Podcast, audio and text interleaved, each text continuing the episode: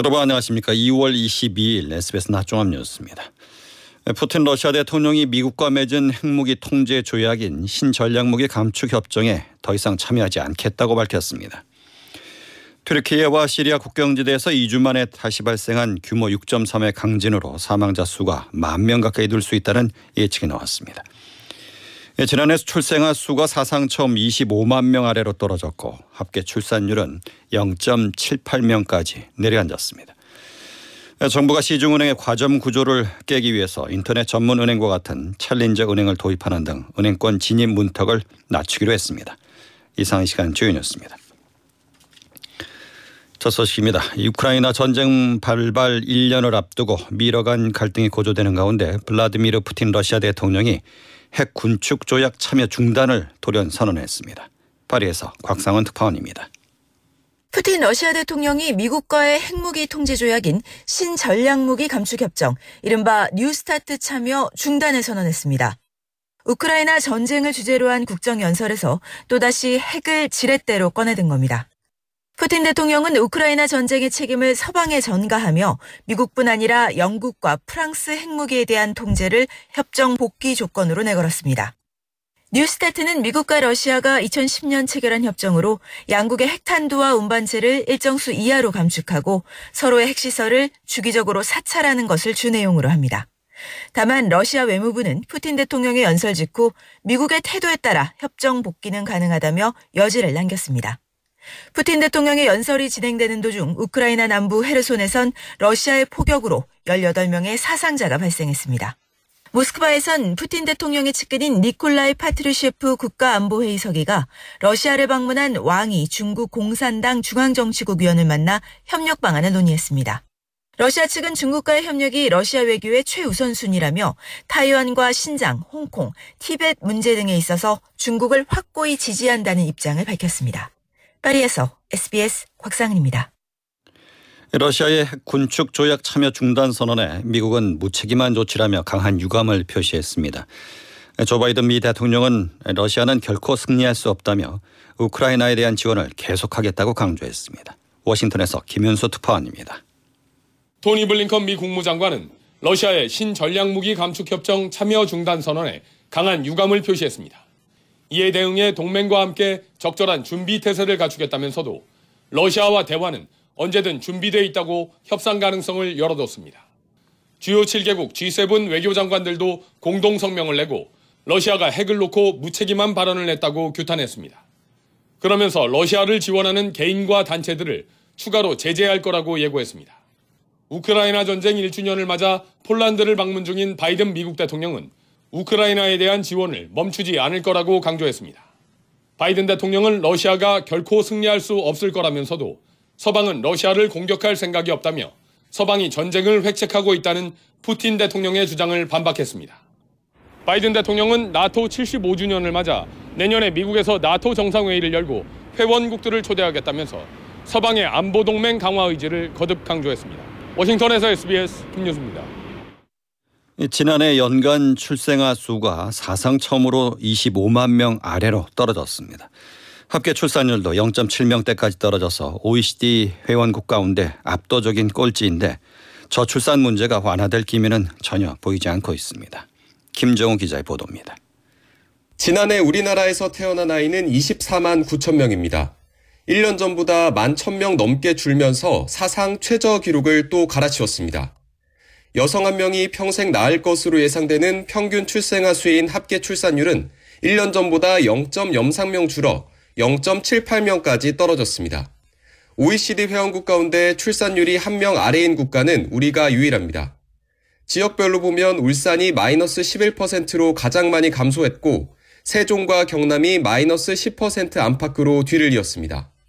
평균 출산 연령은 33.5세로 0.2세 늘었고 아이를 낳아도 한 명만 낳는 현상도 가속화하고 있습니다. 첫째 아이는 15만 6천 명으로 오히려 늘었는데 둘째와 셋째는 1년 전보다 각각 16%, 20% 줄었습니다. 지난해 사망자 수는 37만 2천여 명으로 1년 전보다 17% 넘게 증가했습니다. 인구 1000명당 사망자 수를 뜻하는 사망률은 7.3명으로 전년보다 1.1명 증가했습니다. 태어난 아이는 줄고 사망자는 늘다 보니 인구가 감소하는 속도는 더 빨라지고 있습니다. 출생아에서 사망자 수를 뺀 인구 자연 증가는 마이너스 12만 3천여 명으로 2020년 첫 자연 감소 이후 지속적으로 줄고 있습니다. 감소폭도 1년 전 마이너스 6만 6천여 명보다 확대됐습니다. 시도별로 보면 지난해 세종을 제외한 16개 시도에서 인구가 자연 감소했습니다. SBS 김정우입니다. 시중은행의 과점 형태를 깨기 위해서 이른바 챌린저 은행을 도입하고 은행업 인가를 세분화하는 방안이 추진됩니다. 권혜리 기자입니다. 윤석열 대통령이 은행 과점 문제를 지적하고 나서면서 구축된 은행권 관행 제도 개선 테스크포스가 오늘 첫 회의를 열고 앞으로의 개선 과제를 논의했습니다. 테스크포스에는 금융위원회와 금융감독원, 은행연합회를 비롯해 보험, 카드, 증권 등 사실상 전 금융권 기관들이 모였습니다. 회의를 주재한 금융위원회 김소영 부위원장은 아울러 안전한 이자 수익에 안주하는 은행의 지나치게 보수적인 영업 행태 같은 다양한 문제점들을 과감히 개선해 나가겠다고 언급하고 은행업 인가 세분화와 챌린저 뱅크 같은 은행권 진입 정책을 검토하겠다고 강조했습니다. 인가 세분화는 단일 인가 형태인 은행업의 인가 단위를 낮춰서 소상공인 전문은행처럼 특정 분야의 경쟁력을 갖춘 은행들을 활성화하는 방식입니다. 챌린저 뱅크는 영국에서 도입했던 방법으로 경쟁 촉진을 위해 인터넷 전문은행이나 핀테크와 접목한 형태의 은행을 늘리는 걸 말합니다. TF는 또 가계부채의 질적 구조를 개선하면서 예대금리차 공시제도 개편 등 금리 체계 개선안을 검토할 것임도 분명히 했습니다. 최근 성과급 잔치 논란과 관련해선 경영진의 보수를 주주들이 감시하고 임직원의 성과급을 환수 또는 삭감하는 방안도 적극적으로 추진할 방침이라고 밝혔습니다. 금융위와 금감원은 앞으로 TF를 통해 오는 6월 말까지 개선 방안을 마련할 예정입니다. SBS 권애리입니다. 쌍방울 그룹의 대북 송금 의혹을 수사 중인 검찰이 이화영 전 경기도 평화부지사가 근무했던 경기도청 등에 대한 압수수색에 나섰습니다. 검찰은 이전 부지사를 불러 2차 조사도 이어가고 있습니다. 김덕현 기자입니다. 쌍방울 그룹이 경기도를 대신해 북한 측에 800만 달러 이상을 건넸다는 이른바 대북 송금 의혹을 수사 중인 검찰이 경기도청 등에 대한 압수수색을 진행하고 있습니다. 압수수색 대상은 경기도청 도지사실과 비서실, 기획조정실 등을 비롯해 사건 관련자들의 주거지와 사무실 등 10여 곳입니다. 특히 압수수색 영장에는 이화영 전 경기도 평화부지사 등이 피의자로 적시됐습니다. 이 전 부지사는 김성태 전 쌍방울 회장이 지난 2019년 북한과 접촉하며 달러를 건넬 때 관여했다고 지목한 인사입니다. 검찰은 이 전 부지사가 김 전 회장을 상대로 경기도를 대신해 북한 스마트팜 지원 사업비를 대신 내달라고 요구한 걸로 의심하고 있습니다. 검찰은 이 전 부지사가 관련 혐의를 완강히 부인하면서 김 전 회장 등 쌍방울 관계자들과의 진술이 엇갈리고 있는 만큼 이들에 대한 대질 조사를 1대1 형식으로 차례로 이어갈 걸로 알려졌습니다. 검찰은 오늘 오전부터 구속 수감 중인 이 전 부지사를 구치소에서 불러 2차 조사를 벌이고 있습니다.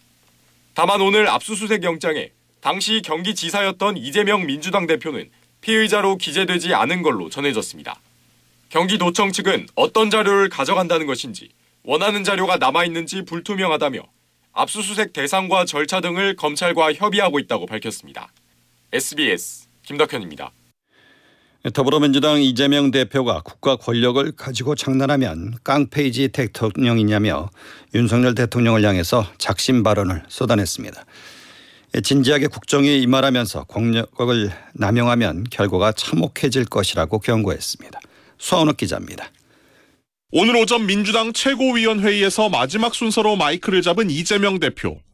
작심한 듯 윤석열 대통령을 향한 비난을 쏟아냈습니다. 국가 최고 권력을 가진 정치 집단이 국민의 삶을 가지고 농단하고 있다며 비난 수위를 높였습니다. 국정은 장난이 아닙니다. 진지하게 국정에 임하시기를 충고드립니다. 국가 권력을 가지고 장난하면 그게 깡패지 대통령이겠습니까? 폭력배가 폭행을 저지르면서 가만히 맞으라고 하는 건 깡패의 인식이라면서 이재명을 잡겠다며 자신의 가족과 친구, 후원자, 이웃, 그리고 지지자들까지 고통을 받고 있다고 호소했습니다. 자신과 관련해 270차례가 넘게 검찰의 압수수색이 이뤄졌다며 대한민국 검찰사의 전무후무한 역사가 될 거라고 강조했습니다. 국가 권력을 남용해서 특정인을 죽이겠다고 공격하는 것이 이게 국가 경영에 맞는 일입니까? 권력 남용의 결과가 얼마나 참혹한지 역사가 증명하고 있다는 점들을 어, 인지하시기 바랍니다. 이 대표는 오는 27일 체포동의안 표결 전에 기자회견도 하겠다고 예고했습니다. 민주당은 어제 의원총회를 열어 의원들이 자율적으로 투표를 하되 야당 탄압에 함께 맞서기로 했다며 사실상 모두 반대표를 던지기로 의견을 모았습니다. 국민의힘은 자율투표를 가장한 강제 당론이라며 체포동의안 부결에 앞장서는 민주당에 대해 국민들의 심판이 기다리고 있을 거라고 지적했습니다. SBS 소환욱입니다. 강진 피해가 난 튀르키예와 시리아 국경 지역에서 어제 규모 6.3의 강진이 또 발생했습니다. 이 튀르키예에서만 사망자 수가 최대 만 명 가까이 더 늘 수 있다는 전망도 나왔습니다. 원종진 기자입니다. 현지 시각 20일 밤 8시 4분 튀르키예 시리아 국경 지역에서 규모 6.3의 지진이 발생했습니다. 2주 전 발생한 규모 7.8의 첫 번째 지진 진앙과 가까운 튀르키예 하타이주 안타키아 근처입니다. 이번 지진 역시 진원은 지표면에서 멀지 않은 10km 정도 깊이였습니다.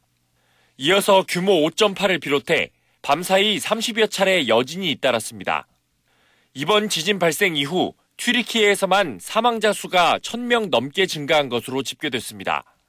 특히 그동안 지진으로 약해진 건물이 무너지면서 사람들이 매몰된 경우도 있어 수색 작업이 진행 중입니다. 주민들은 건물 안으로 들어가지 못하고 밤새 거리에서 공포에 떨어야 했습니다. 또 이번 지진으로 곳곳에서 정전이 발생하거나 전화와 인터넷이 끊겼고 고속도로도 일부 붕괴됐습니다. 미국 지질조사국은 이번 지진에 따른 추가 사망자가 최대 만 명에 달할 가능성도 30%에 달한다고 전망했습니다. SBS 원종진입니다. 네, 다음 달 1일부터 중국발 입국자에 대한 입국 후 PCR 검사가 폐지됩니다. 정부는 입국 후 검사 의무를 예정대로 이달 말까지만 유지하고 중국발 항공편이 인천공항으로만 도착하도록 한 조치도 함께 종료하기로 했습니다. 다만 입국 전 검사와 Q코드 입력 의무화는 3월 10일까지 연장됩니다. 오늘 0시 기준 코로나19 신규 확진자는 13,082명으로 전주 대비 2,000명 가까이 줄었습니다. 위중증 환자는 195명, 사망자는 8명입니다. 고수익을 보장하겠다며 코인 투자자들을 이른바 리딩방에 끌어모은 뒤에 자신들의 코인을 팔아넘겨서 100억 원이 넘는 이득을 챙긴 일당이 검거됐습니다. 보도에 박재영 기자입니다. 경찰은 국내 4대 거래소 중 한 곳에 상장된 코인의 시세를 조종해 피해자 147명으로부터 105억여 원을 편취한 일당 30명을 검거했습니다. 이들은 2021년 9월부터 11월까지 다수의 텔레그램 리딩방을 운영하며 원금의 최대 20배에 달하는 수익을 보장하겠다며 투자자를 끌어모았습니다. 그런 뒤 투자자들에게 매수를 권유하고 가격이 오르는 시점에 보유 물량을 떠넘기는 방식으로 이익을 챙긴 걸로 조사됐습니다. 특히 해당 코인을 만든 재단 관계자들도 범행을 공모하고 가담한 걸로 파악됐습니다. 재단 관계자들은 판매 수익을 절반씩 나눠 갖는 조건으로 리딩방 운영 조직에 시세 조종을 맡겼고 역시 피해자들이 코인을 매수하는 시점에 맞춰 재단 보유 물량을 매도하는 방식으로 돈을 챙겼다고 경찰은 판단했습니다. 경찰은 피해금으로 추정되는 12억 5천만 원을 압수하고 해당 코인 재단 관계자들의 거래소 계정을 동결 조치했습니다.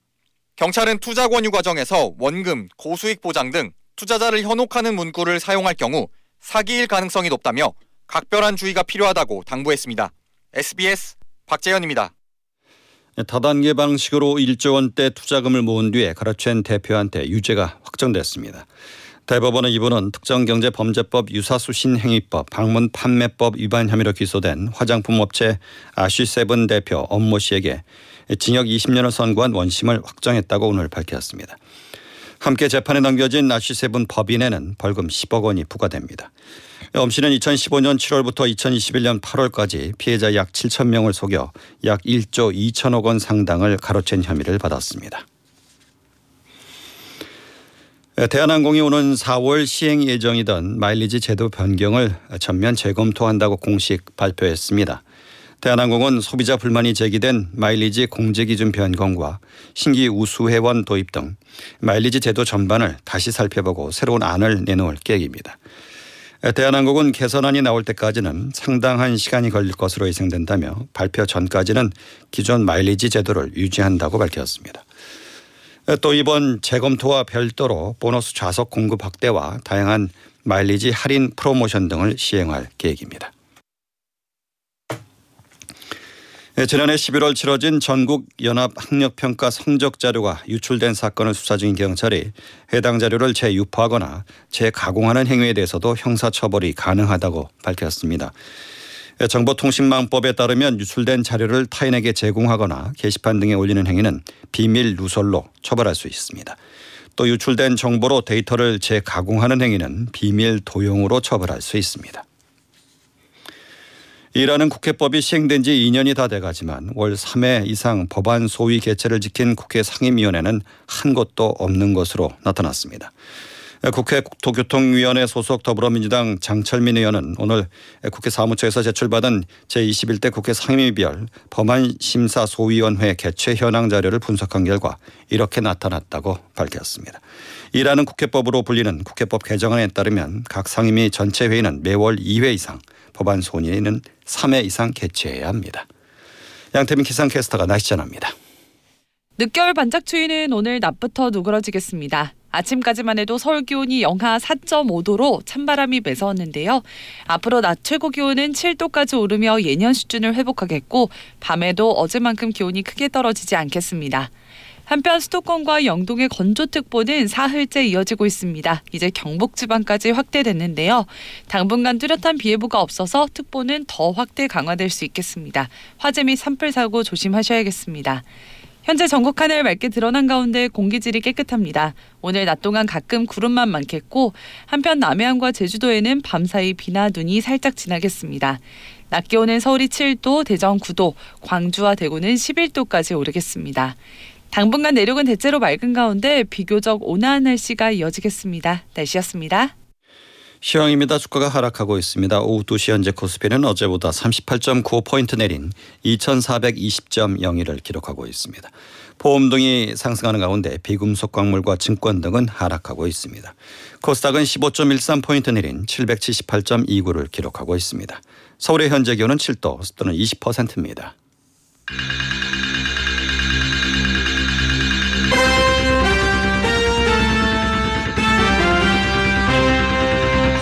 SBS 낮종합 뉴스 진행의 박광범이었습니다.